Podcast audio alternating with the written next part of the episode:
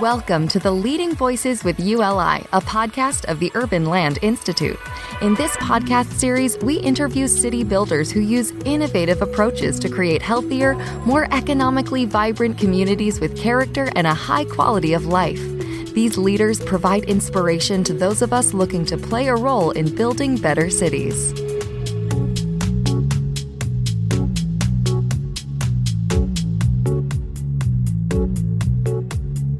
Hi, this is Matt Slepin, host of Leading Voices with ULI. In my day job, I lead Terra Search Partners, a real estate search firm based here in San Francisco. In my in between hours, I'm the host of this podcast series where we get to explore the work and personal stories of exceptional leaders in the real estate world. Today's interview is with Janet Marie Smith. She's the Senior Vice President of Planning and Development for the LA Dodgers. She's instrumental in the redevelopment of Dodger Stadium, as she has been in the redevelopment of Fenway Park in Atlanta. And most importantly, she was the creator of Camden Yards, which was the first downtown ballpark in 70 years. So she really started a movement.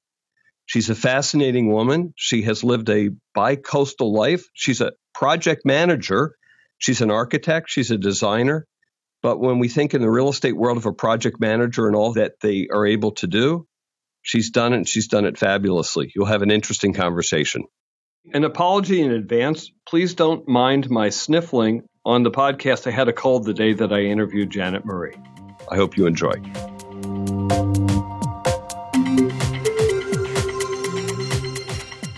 Good morning, Janet Marie. It's Matt Slepin. Good morning. It's, it's, fun to hear from you this morning. It's a nice, nice break break in the action as we head toward opening day here at Dodger Stadium. Oh my God, absolutely correct. So may, maybe let's start there. We're going to ramble all through your life and career in the conversation, but maybe the place to start is what you're doing now. You're the senior vice president of planning and development for the Dodgers. You're changing, renovating Dodger Stadium, I think. Talk about what your job is, what that means, and what the opportunities, pitfalls, and challenges are. Well, Dodger Stadium's the third oldest ballpark in the major leagues now, and having opened in 1962, it, it, it's the only park that's of the mid-century modern era. It's fascinating in every regard and different from its brethren in every regard. It's carved in the hillside of Chavez Ravine, these beautiful views in one direction overlooking downtown Los Angeles, and in the other off to the mountains, the San Gabriel Mountains, and Elysian Park, one of the most beautiful parks in America. And the Dodgers have maintained Dodger Stadium well over its 55 years, but it hasn't morphed into holding the kinds of fan amenities that we're used to today. And arguably, it's got the best views of the game. But once you get back to the concourse, when Guggenheim Partners and my boss Stan Kasten took over in 2012, it it was deficient on a number of levels. Our our fans and our players alike were still living in 1962, and not in a good way the work that we've done the last four years has been to invest uh, over $150 million into the park, largely in fan amenities, building wider concourses, constructing plazas at each of the 13 entrances, expanding the restrooms, building new concessions, building kids' play areas, redoing the scoreboards. We took out all the seats at the field level, went down, built ourselves a basement, and constructed a new clubhouse that was more than four times as large as the original one. Uh, so when fans come today, our goal is that you still feel like this is this is quintessential Dodger Stadium and you're walking back in time and that it's really celebrating all those 1960s materials and that sort of beautiful funky attitude about corrugated metal and concrete block and how it all comes together in a magical way not something that architects often think of when they think of right. uh, glorious building materials. But that's been our challenge, and that's been the sort of wonder of it is that it's now architectural style that's become revered and it's respectable again. And it's so wonderful to have a chance to think of it anew. And how far through the project are you? Well, I don't know where the finish line is. So I don't know how to answer that. there may never be one. One of the wonderful things about sports is that the, the destination is constantly moving. Uh, but we have we've completed the things that matter most to our ownership, and I, and I, I love that they put Joe Fan first. I mean, that's been our real goal is to make certain that as the largest park in the major leagues, that we weren't just taking care of our premium customer because that fan is surely important to us. Our revenues are largely based on those who come to the club level and the dugout club and enjoy the field box seats. But but there are 45,000 others that are that are here that are, to cheer the Dodgers on 81 times a year. And Dodger Stadium is such a landmark in a city full of landmarks. And so, our you know, at the other end of the spectrum, we've worked very closely with Metro to bring mass transit to Dodger Stadium in the form of express buses from two different locations in the city. And every year, our ridership on that increases another few percentage points. And those kinds of planning initiatives are almost harder to tackle than the renovation of of the building itself. But we're we're pushing away on all at all corners trying to make that happen. Now, Janet Marie, you've done this three, four times, and you've revisited the your signature project. So you've done this for the Braves, you've done it for the Red Sox, and you've famously done it for the Orioles and now the Dodgers. It's funny we collect them as as objects because as a architect and planner, I don't. I still don't think of myself as being engaged in sports, though certainly the majority of my career has been in baseball. But I I started out wanting to have an impact on cities in a, in a more significant way than traditional architecture allows, and made a conscious decision to work at, a larger planning level, to seek out public private partnerships, to look at things that were contextual, and to try and find a role for myself more as a project manager than as a traditional architect or planner. I, I found working in New York City, uh, you know, right out of college, that once the city put zoning regulations on land and the environmental issues were resolved and the political issues and the financial issues and all of the scripted things that happened before something landed on an architect's desk that by then the the issues that I care most about and particularly how a building functions in the public realm were already determined. And so my goal has always been to find a way to shape that public realm in a way that that that a building or a space or a park or whatever it is that I've been given this opportunity to work on is bigger than just the project in itself. That it has more meaning in a city and to a to a community and to the owners. In, in the case of Dodger Stadium. So the trajectory of my career has been in and out of sports, and certainly having worked for Larry Lucchino on Camden Yards uh, when it opened in 1992 is is no doubt the reason you're calling me today. Because I think I, without the visibility of such a signature project, I, I don't know that my voice would have been as uh, raised to this decibel level. And for that, I'm grateful too, because I think that aspect of architecture and what it can mean to have architects in that role is a very important point. And and talk about the difference between architect, engineer, planner, and project manager. And the and one comment and something I've heard said and read in articles about you is you made it happen. And there's something special and unique about that orchestral leader to f- force something to happen or make it happen.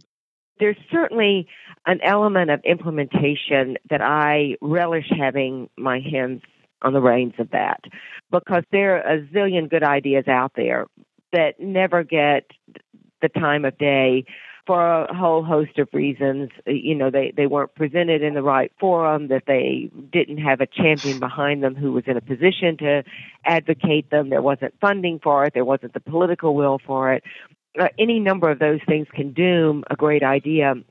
And I've really tried very hard in my work to collect the best of ideas. I mean, I, I lead a big team. There's, there's, you know, there, there's no question that there are, you know, hundreds of professionals involved from attorneys to land use planners to urban designers, architects, engineers, graphic designers, working right. with the various departments in the city, working with the state uh, at that level on transportation. All those things have to come together. And, and I think that much of what I have been tasked to do over the years in my projects is to not only take the owner or the president or whoever has right. scripted what the challenge is, whether it's Larry Lucchino's imagination in 1988 to build an old-fashioned ballpark and an urban center, or whether it's Stan Kasten sitting here at Chavez Ravine saying, "I want this place to come alive, and I want it to always be viewed as Dodger Stadium, but I want it to feel current." You know, so I I don't pretend that I'm in a position to author those big ideas, but I've been fortunate that I've been tasked to implement them for people who've had who've had big ideas. Sometimes that's moving mountains, and it's moving mountains to places that it, exactly, particularly for Camden Yards, that to a place that the mountain hasn't been moved before or hasn't been moved in 70 years. Well, that was just such a special project, and I, I've said this so many times that I I feel like a broken record, but it was such a great alignment of the stars. You know, Governor William Donald Schaefer, who had been mayor of Baltimore before he became governor of Maryland, he he loved Baltimore like nobody ever loved the city.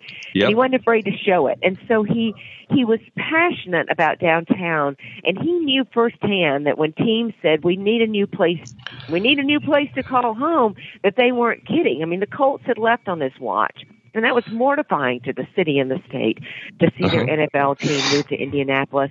So he wasn't going to let that happen to the Orioles. And Larry Lucchino was just who who was he started out as vice president of the Orioles, working you know for Edward Bennett Williams as his sidekick, and became the president. He had you know he was like a dog with a bone. He said we can't be building a multi-purpose stadium, and that that era it may not have ended, but it's it's I, the end is in sight. It's it's not working. You know he he often pointed to the fact that Wrigley Field and Fenway Park, the two smallest parks in the major leagues, had the highest attendance, and there was something to that. And it was more than just the charm of being in an early 1900s park. It had to do with the fact that they were baseball only, that they had quirks about them, that they had an appeal that fans were drawn to, that they were part of the city, they were part of the community, and he wanted to achieve that for the Orioles. And what better place than Baltimore? I mean, I, I don't think he chose that set of circumstances, but there it was. So when Governor Schaefer said, I don't care where we build it as long as it's downtown. You know, he's like, poop with the studies. We're we're going downtown. We just invested in a light rail system. We've got a transportation hub that accommodates 250,000 people coming in and out of work at rush hour every day. I know it can take care of 50,000 baseball fans in the evening. You know, his gut was absolutely right, and that combined with Larry's passion for this old-fashioned ballpark and what that could mean, just set the stage for something that when it opened in 92, uh, you know, I don't think we expected that it would start this wave of of new parks across America. But how validating to see that since it opened, there have been, you know, 25 new parks built and the preponderance of them are in cities and have served an important role in the revitalization of their hometown. Baltimore had already established itself on the national scene with the reinvention of the inner harbor, transforming it from an industrial area that was that was dead because containerization had taken the shipping out to the outskirts of the city, and they transformed it into this inner harbor. And Jim Rouse had done his thing with the festival marketplace, and Schaefer made certain that the national that the National Aquarium and the Science Center and the Convention Center and all this collection of uses were put right down on the harbor. So we felt like we could be a part of that tapestry and and help redefine the city of Baltimore. And so it, it's it's nice to know that we've now made it 25 of those 30 years beyond uh-huh. the life of Memorial Stadium, which was a lovely old shoe park, but it was a multi-purpose stadium, and it didn't work for the Colts, and ultimately it didn't work for the Orioles. And the the beauty of Camden Yards, as you say, is it was positioned just perfectly to appeal to what was then 35% of our market, which was DC didn't have a team then. So full 35% of our fans were coming from the Washington DC area and right there on, you know, at the end of the MARC line, at the end of the light rail line, with that stop being only 600 feet from home plate, you couldn't ask for better transit to an urban park. And with the old warehouse sitting on the site, we had the, sort of the perfect rationale and touch point for all of the architectural things that Larry had dreamed of. The, you know, the idea of asymmetry and seats close to the playing field and scoreboard in the field of play. All of that would have been a little Disney esque if it had been on a greenfield site. But being right. on an urban site with those constraints, just like the way the Red Sox built the Green Monster when they ran out of real estate on Lansdowne Street in Boston, we had an excuse and a rationale for HOK, our architects, to create that, that kind of asymmetry at uh-huh. Camden Yards. And and so let's bounce around on some different ideas about this and try to drill down on some, both about Camden Yards and about the meaning of this. And you mentioned Disney esque. How do you create something from scratch that's authentic but doesn't feel Disney esque, but that also, particularly in the game of baseball, which has more friggin' history than anything I know, right? There's there's there's more to that than in any other sport, but that's the beauty of baseball, tradition and history. So talk about the balance between Disney-esque and reality and details. And there's some famous details through the projects you've done. Well, I think that I mean you have to feel it, right? You got to sort of like a soothsayer. You need to go and sort of really feel the space and listen to your fans. I mean, you can't pretend that you know more than they do. You don't. You just don't, right? You just can't go to Fenway Park and say we're going to renovate this park, but by the way, you've had your season tickets for 40 years, but I'm going to tell you how we're going to do it. you you can't do that. So one of the things that I really uh, enjoy about my work, and especially in sports, but goodness knows you get it in any project you work on, is to listen to the end user. And that's not to suggest that you, you're looking to build consensus in a way that you muddy the waters. You're just looking for clues as to what matters and what, what, what do fans care about and what history resonates with them. And one of the challenges of Oriole Park at Camden Yards was how to take that rich history that Memorial Stadium had and bring it with us. And I say that because it, it, it, Memorial Stadium to Oriole fans as well as Colt fans, it really meant something. You know, it uh-huh. it, it it wasn't. You know, it it had a reputation of being a, a roaring, raucous place because its fans were full of passion. And so we didn't want to lose that. We didn't want to. We didn't want to lose that energy. Larry had really wanted Camden Yards to have a very intimate feeling. We had studied the older parks and tried to kind of dissect them the same way you might you might a frog in your fifth grade science class and say, okay, what was it that made them special? How can we develop a checklist of things that we can work with with RTKL, our master plan team, HOK, the architect, our engineers. I mean, goodness, Bliss and Nyitray as our structural engineer was as important as anyone on the team because we wanted these steel trusses, and nobody built a ballpark of steel trusses in you know 70 years. And everybody was like, well, wait a minute, what about the concrete? What about the post and beam? Like, no, no, no, no, we don't want that. So it wasn't mm-hmm. until HOK went and found Bliss and Nyitray that we ended up with this beautiful steel structure. And then the work that you know that that RK and K did to, to make certain that the transportation worked and David Ashton to make certain that the graphics and the scoreboard and the seat in standard all told a story. And the story it told was that it was easy to get there, that when you walked in, you felt like you'd been there before, and that once you sat down, there was plenty to talk about. Whether it was the ornithologically correct bird on the scoreboard that op- that operated as a wind vane and which way it was kicking to uh-huh. the out of town scoreboard and which of the other teams were up to uh, to the seat in standard and the 1890s logo that was on that. There was a story everywhere you looked, and that was our goal: was to have the place just feel rich with a history that that was authentic. So let's go way back for you, and at least for me, baseball starts as a kid, and the experiences that I have and memories that I have so just talk briefly about you grew up in the South. Did you was baseball part of your life, and how did planning get into it? And talk about that. well, I, I guess like everyone, you have all these things that influence your life, and my dad was an architect, so there's no doubt that played a big role in my exposure to the built environment. His practice was almost solely on civic and institutional projects, courthouses, libraries, schools. and so from an early age, whether I liked it or not, that's what, you know, what that's what we were going to see on family vacations. We were uh-huh. Stopping to look at all that stuff.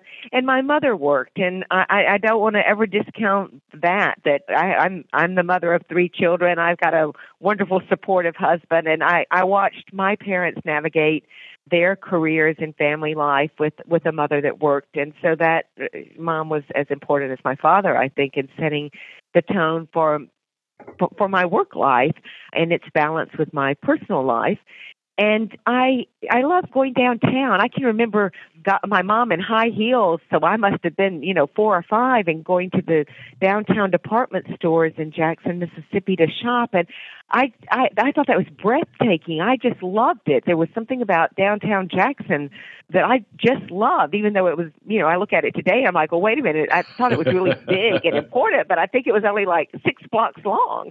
But there was something magical about that, and the fact that that we treated it as something special, I think stuck with me all those years. And I got really lucky when I graduated from public schools, which which uh, uh, you know it's a sidebar, but I give my parents huge credit for making certain that my sister and I stayed in public schools during a very turbulent time in Mississippi because I think it gave me a much richer education than I would have gotten, you know, not just in the classroom, but sort of socially being part of Mississippi's change. And by the time wow. I got to college, I was just so fortunate that William McMinn had been uh, tapped to become the dean of a brand new architecture school, and my class was the third class to graduate. And there is nothing more exciting than being a part of something new.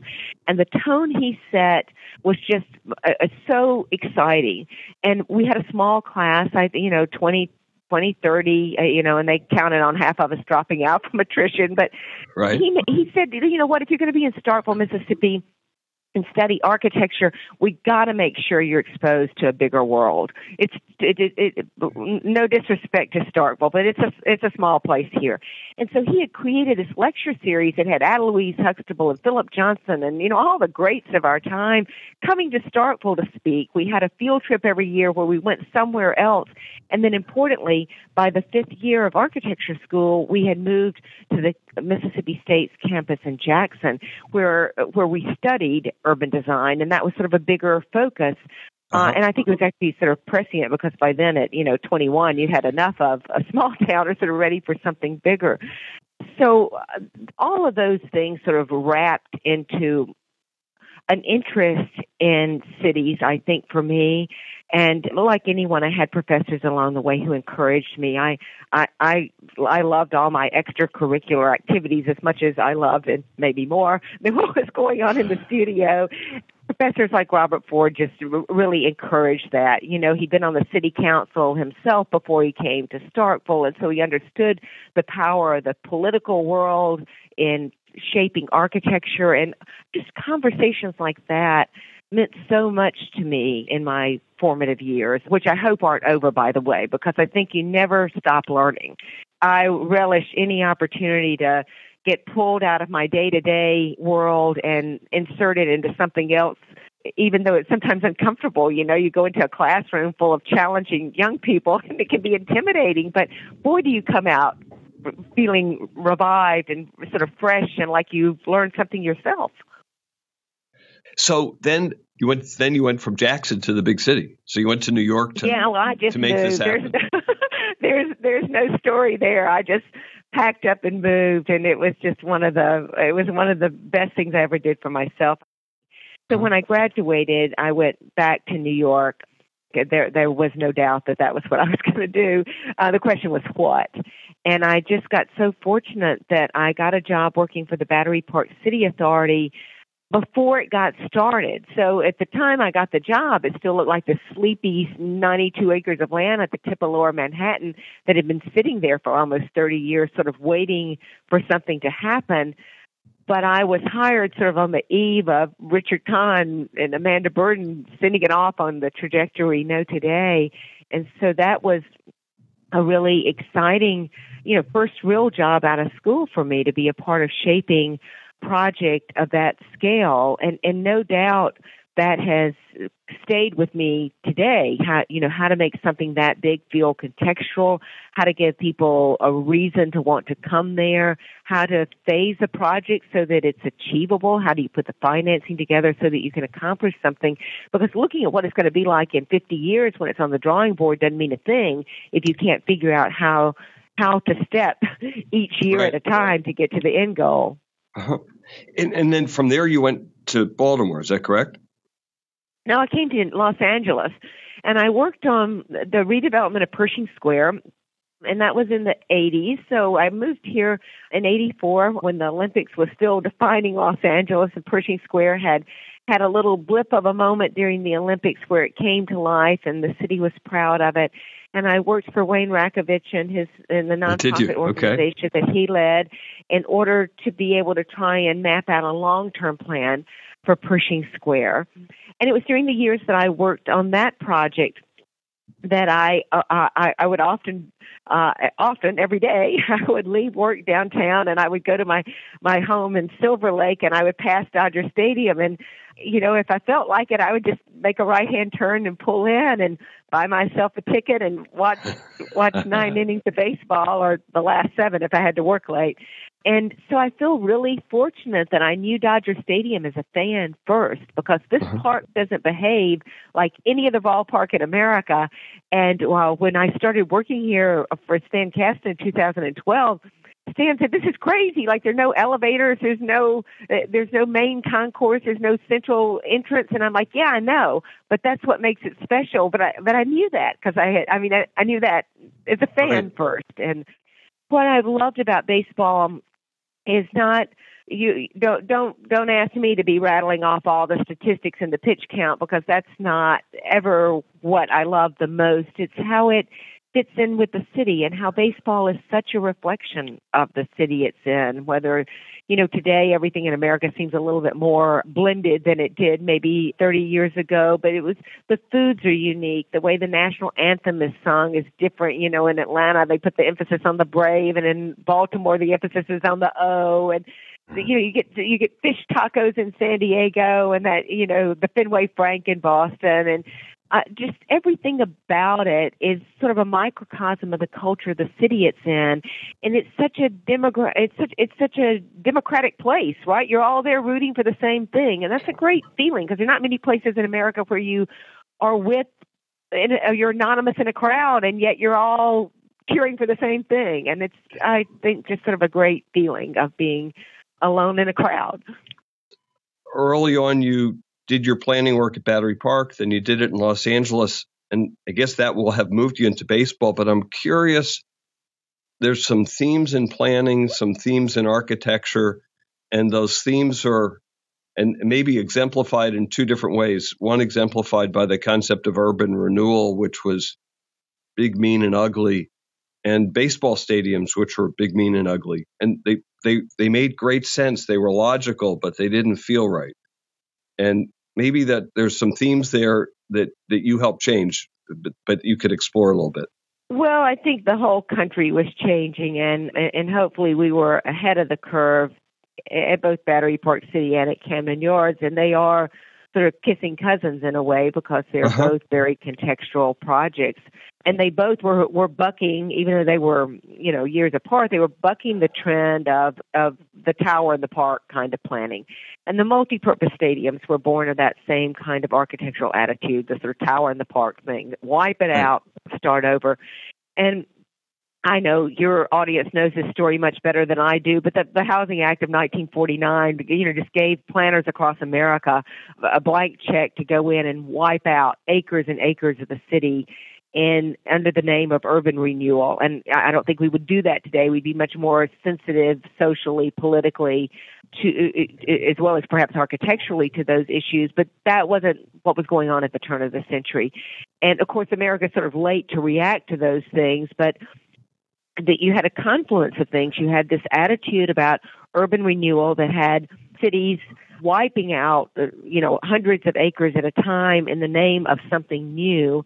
And then it's funny sitting here in Dodger Stadium telling this story, but Walter O'Malley played a significant role when as owner of the Dodgers in Brooklyn, you know, he knocks on Robert Moses' door repeatedly trying to get mm-hmm. some help acquiring a site to build a new stadium in Brooklyn, having deemed Ebbets Field too small for baseball and not not enough parking. Now the automobile's king, and he needs mm-hmm. better transit to the ballpark. He wants a place for cars. So he's trying to build a new stadium in Brooklyn, ironically, you know, right where the new Barclays Center is.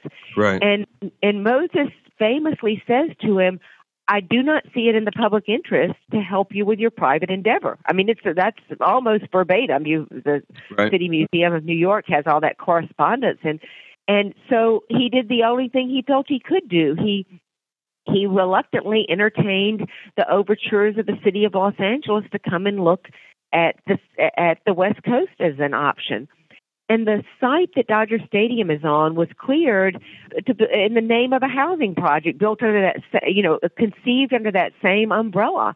There was going to be this big Mitchell Lama housing project, and they had cleared Chavez Ravine of all of its homes, waiting for this thing to happen. Well, it, it never happened, and so when the federal government sold the land back to the city of LA, it was with the caveat that it be used for a public purpose. So what an irony that Moses in New York says, I don't see any public purpose in your private endeavor. And the city of LA turns that on its ear and says, it's in the greater interest of the city Absolutely. of Los Angeles for us to have a team and to have three million people a year flocking. This is more. This is more than just a private endeavor. This is civic, a civic identity. And once that happened in 1958, every city in America bent over backwards to do exactly what Moses wouldn't do and find a way to justify using the using uh, the the mechanism of a public funding of a stadium often under the guise of okay it's going to serve more than one use. We're not going to do it just for this owner. We're going to do it for these three things. And to be able to have a concert venue a football venue a baseball venue all these things housed in one building so it was born of an attitude about urbanity that that was uh, let's clear it out and start over. It was born of an attitude about architecture that was very much about object architecture, and it was born of a, a, a public and fin- public financing rationale that was justified under that guise. And then I think it ran its course. I don't know what else to say. It just ran its course. You know, we we stopped building big projects like that, they were they weren't financeable for one thing. They could only be done with public money because it wasn't private money wasn't going to go in and do uh, hundreds of acres at a time, and so there was a change in attitude uh, based on the reality that he's doing that, and it wasn't socially correct to be you know running down acres and acres of your city that way rather than rebuilding it up and mm-hmm. architecture was changing and, and and was we were leaving that very modern era and moving into a postmodern era that was a was in some respects a, a, a relative of that notion of contextualism so you know I, it's a little bit of a rambling thought but there's right. a trajectory there that got us to where we are today where we we just we don't treat those projects that way and now there's so much money in sports that we're sort of back to the point where the public sector is saying, we'll help. We'll do whatever we can to help. We'll get, we'll help you with the infrastructure. We'll, we'll, we'll help you with land, with, with siting the, the park. We'll, we'll help you, in some cases, we'll help you with the financing. But uh, there's a much more balanced approach to that public-private partnership from a financial perspective today, too. You have a challenging lifestyle. You have a husband that works, three kids, and your current job is based in Los Angeles, but your home's in Baltimore, and it's been this way for a long time. So, how, how do you make that work? Well, you start with a patient, supportive husband. so there you go. Let's start by giving Bart Harvey credit, and I, I, I'm, I'm happy you you you raised that because I I realize that there are not a lot of women in my line of work, whether you're defining it as construction uh, architecture, sports, uh, however you define it. Um, when you intersect them, there's very few. Well, it's kind of crazy that you go through school and it's 50% of your graduates in college are, are women, and yet it, it, you don't see that balance in the workplace. But that's we, I, I will, uh, that's that's just a statement of fact. We can dissect that later. But I, well, I, I hope that I I hope I can make my my uh, my gender proud. I'd be the first to say that I couldn't do it without Bart's support and his advocacy for that. And I, I think my kids would say they'd rather have a happier mom and one that's uh, that's challenged by her work than one that was omnipresent and and, and not feeling invigorated by by what I do. And and they uh, all three have turned out pretty well. I can't call them completely baked yet because I've still got two thirds of them in college. But you know, I I've been lucky that my career was well established by the time I got married and had kids. And, and I, I, I think that made a big difference. I was, I was lucky in that regard too. But by the time I had kids, I had already completed Camden Yards and I was working for Stan on on the project in Atlanta and commuting from Baltimore to do that, which didn't start out as a plan. Initially uh, Stan Kasten, who is president of both the Atlanta Hawks and the Atlanta Braves, and for a time the Atlanta Thrashers. That how he was running three teams, uh-huh. I can't say, but he approached Larry Lucchino, my boss in, in Baltimore, and and said, "Look, you know, Camden Yard is about to open, and we're about to get started on planning for this Olympic Stadium in Atlanta, and I got to make sure it doesn't turn into Montreal. Is there any chance that there that Janet could help us, and there could be, you know, we could we'd share share her." Share her time. And so the the the the idea of commuting to my job wasn't something that was designed. It was just something that happened because I was on loan for a few years and then it sort of just morphed into something bigger. And pretty soon I was commuting to Atlanta for seven years and I had all three kids working for Stan while I was commuting to Atlanta. And uh-huh. that never seemed to bother anybody. And then went back to Baltimore for a couple of years, and Larry Lucchino called me and said, "We're, you know, part of a group that's looking to buy the Red Sox, and everybody else says they're going to tear down Fenway and build a new one, and we were thinking maybe you might try to renovate it. Do you think we're crazy? Could you come and take a look?" And I said, "Sure, yeah, I'll come take a look." But you know, one look, and I was I was seduced. You were sold. like, oh yeah. yeah, I'm doing this. So I commuted to Boston for eight years and then I went back to work for the Orioles and to work when Peter Angelos agreed to um, move the spring training site to Sarasota, and it coincided with the Camden Yards 20th anniversary. So Mr. Angelos wanted me to work on some upgrades to Camden Yards after 20 years. It was, particularly its food service was feeling dated, and it, its history had changed. And there were things he wanted to to celebrate. Of course, I, I relished a chance to be back, and one of the nicest little sidebars is uh, is he and Mrs. Angelos made sure I went back to my old office, and it was just sort of fun. You know, oh, you could have great. blindfolded me, and I walked through the building, but I didn't know a soul there because everybody had changed. But anyway, it was that was great. But the irony of it is, even though I was quote back home during my kids' high school years. My project was in Sarasota, so I was still on the plane, you know, going down to Florida. And then when Stan Kasten, my well, you know, my former boss in Atlanta, took on the Dodgers in 2012, I just felt honored that he asked me if I would join him here, and it was about the time I was finishing up in Baltimore. So, you know, I'm not sure that a West Coast commute would have worked when my children were younger, but they're all over the country now, so we just try to find a place to meet in the middle. Well, I think you you have the confluence of several things. One is that baseball, the teams care about the success of the others. They want each of the stadiums to up the ante and up attendance. You have a singular expertise, and then technology allows you to work that way now. I mean, you couldn't communicate with your family 20 years ago the way you can today. Well, you're right about that. That's all. Certainly makes it easier. Uh, you're absolutely right. We hope you enjoyed this installment of the Leading Voices with ULI podcast, hosted by the Urban Land Institute. To learn more about ULI's leadership network or to join ULI as a member, please visit uli.org.